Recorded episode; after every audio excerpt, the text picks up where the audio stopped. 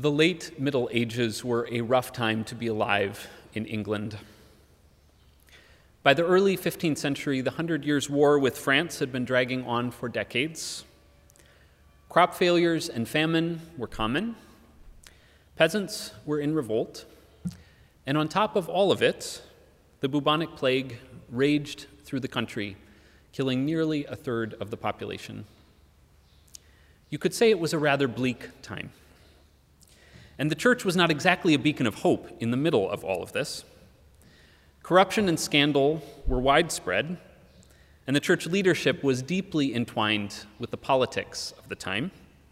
The Pope had left Rome for Avignon, and there would soon be a schism with rival popes simultaneously issuing decrees from France and Italy. In the middle of this mess, a young woman in England had a vision of Christ. She was deeply ill at the time, and the visions began when the priest came to administer her last rites. She saw Jesus suffering on the cross and speaking to her. The visions lasted for several hours, and in the end, she was healed. The experience profoundly changed her life, and she spent her remaining years as an anchoress, living alone in a single room attached to a church in Norwich, England, where she reflected on what she had seen that night and wrote about it.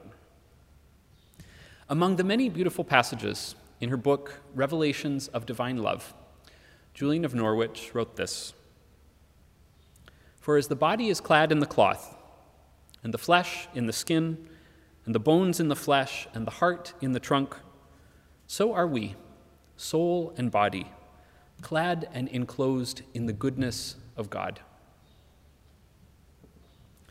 There's a reason people keep returning to this book nearly 700 years later. In this time of extraordinary suffering and uncertainty, Julian saw the goodness and love of God not off in some distant place, but permeating all of life.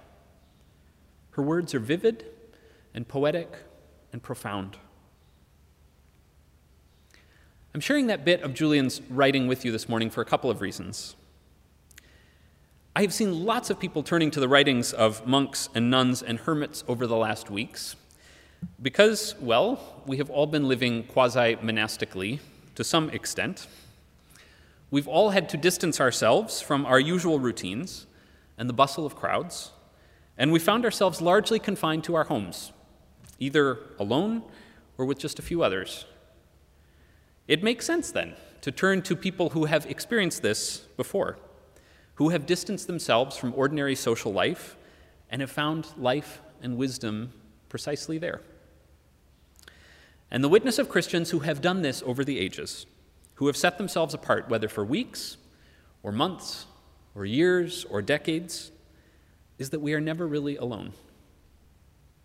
In quiet, in solitude, in community, in work, in prayer, wherever we are, God is there that's what Julian saw in her own illness, and then in her years of solitary reflection and prayer. God is with us always, nearer even than our breath. So that's one reason for sharing some of her words with you this morning in this time when we are still separated as a community, still practicing social distancing. She reminds us that though we may be far from one another, we are never far from God's goodness and love. Here's another reason besides. Her words remind me of our reading from the Gospel of John today. In a little while, Jesus says, The world will no longer see me, but you will see me. Because I live, you also will live. On that day, you will know that I am in the Father, and you in me, and I in you.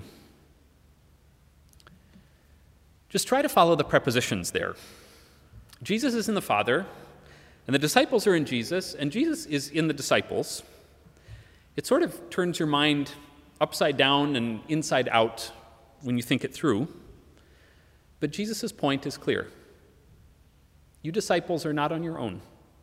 You are woven right into my life and into the life of God. Or to put it Julian's way, just as the heart is in the chest, so are we, soul and body, clad and enclothed in the goodness of God. This wasn't just casual conversation Jesus had with his disciples on the road one afternoon. It's his last night with the disciples here, and the air is thick with uncertainty and fear. Jesus has told his friends that he will be with them only a little while longer, and they're understandably worried about all the changes ahead, about losing their beloved teacher. In our passage this morning, he's clearly preparing the disciples for his departure. On this night when separation was clearly coming, Jesus assured his friends that they would never really be apart. You are in me, he told them, and I am in you. It's quite a promise. And you might have noticed that it's not the only promise in this passage. I will ask the Father, Jesus says, and he will give you another advocate to be with you forever. I don't know about you, but I sometimes have a difficult time knowing how to talk about the Holy Spirit. There's lots to say about God the Creator and about Jesus, of course. There are stories and images galore when it comes to those two. But the Spirit is trickier. I've heard some Lutherans refer to the Spirit as the shy member of the Trinity. Even our usual images for the Spirit wind, flame, a dove they're all things by definition that you can't hold onto very well.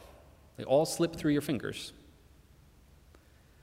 But the Gospel of John has its own way of speaking about the Spirit, and it is wonderfully clear and vivid.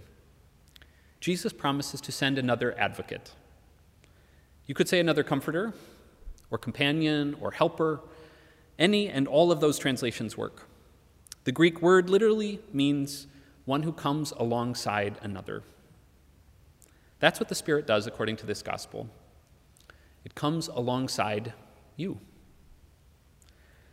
God will give you another advocate, Jesus says. Not the first, but another. So, who was the first? Well, Jesus, of course. That's how this gospel has spoken about him all along. He's the embodiment of God's life, God's mercy, God's peace, and he came alongside us so that we might know what God is like. No one has seen God, says the first chapter of the Gospel of John. It's God's only Son, who is close to the Father's heart, who has made him known.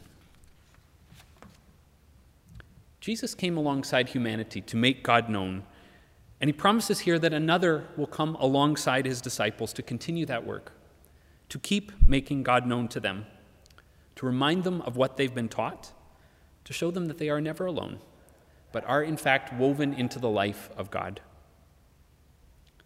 That is the wonderful promise that Jesus gives here. And I can think of at least two ways that we might respond to it. The first is simply to lean into it. That's what promises are there for, after all, to be trusted. And we sure have the opportunity to do that right now. In these days when we may feel isolated or distant from community or cut off from many usual practices of our faith, the promise here is that we are never alone.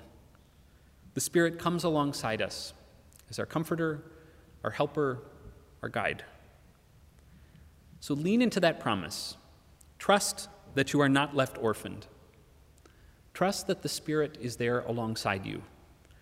Trust that the Spirit will remind you of God's presence and will help make God known to you wherever you are. So that's one way we might respond and here's another we can let this promise shape how we live. The Spirit comes alongside us to remind us that we are held in God's love, and we can do the same for others.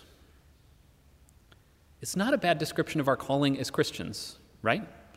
Coming alongside others to remind them that they are held in God's love. And here in the middle of a pandemic, it is an especially vital calling that we have. I don't know just what it might look like for you right now. Maybe it means making a phone call to someone who may be grieving or lonely or out of work and simply listening with a generous ear. Maybe it means writing a letter or sending a card to someone whom you know could use a word of encouragement. Maybe it means signing up with a group from our congregation to work alongside others, packing bags of food to be distributed to people who are hungry here in Geneva. Jesus tells his disciples that loving him looks like keeping his commandments. And one of the great ways we do this is by accompanying others to listen, to encourage, to comfort, to remind them they are loved. That is how we're going to make it through this strange and frightening time that we're in. By leaning into the promise that the love of God holds us wherever we are. By remembering that we are not on our own, but we are in this together. By trusting that the Spirit is there alongside us. By coming alongside others. The Spirit is with us, friends, to accompany us, to give us strength for this work to remind us that we are all, soul and body, clad and enclothed in the goodness of God. Amen.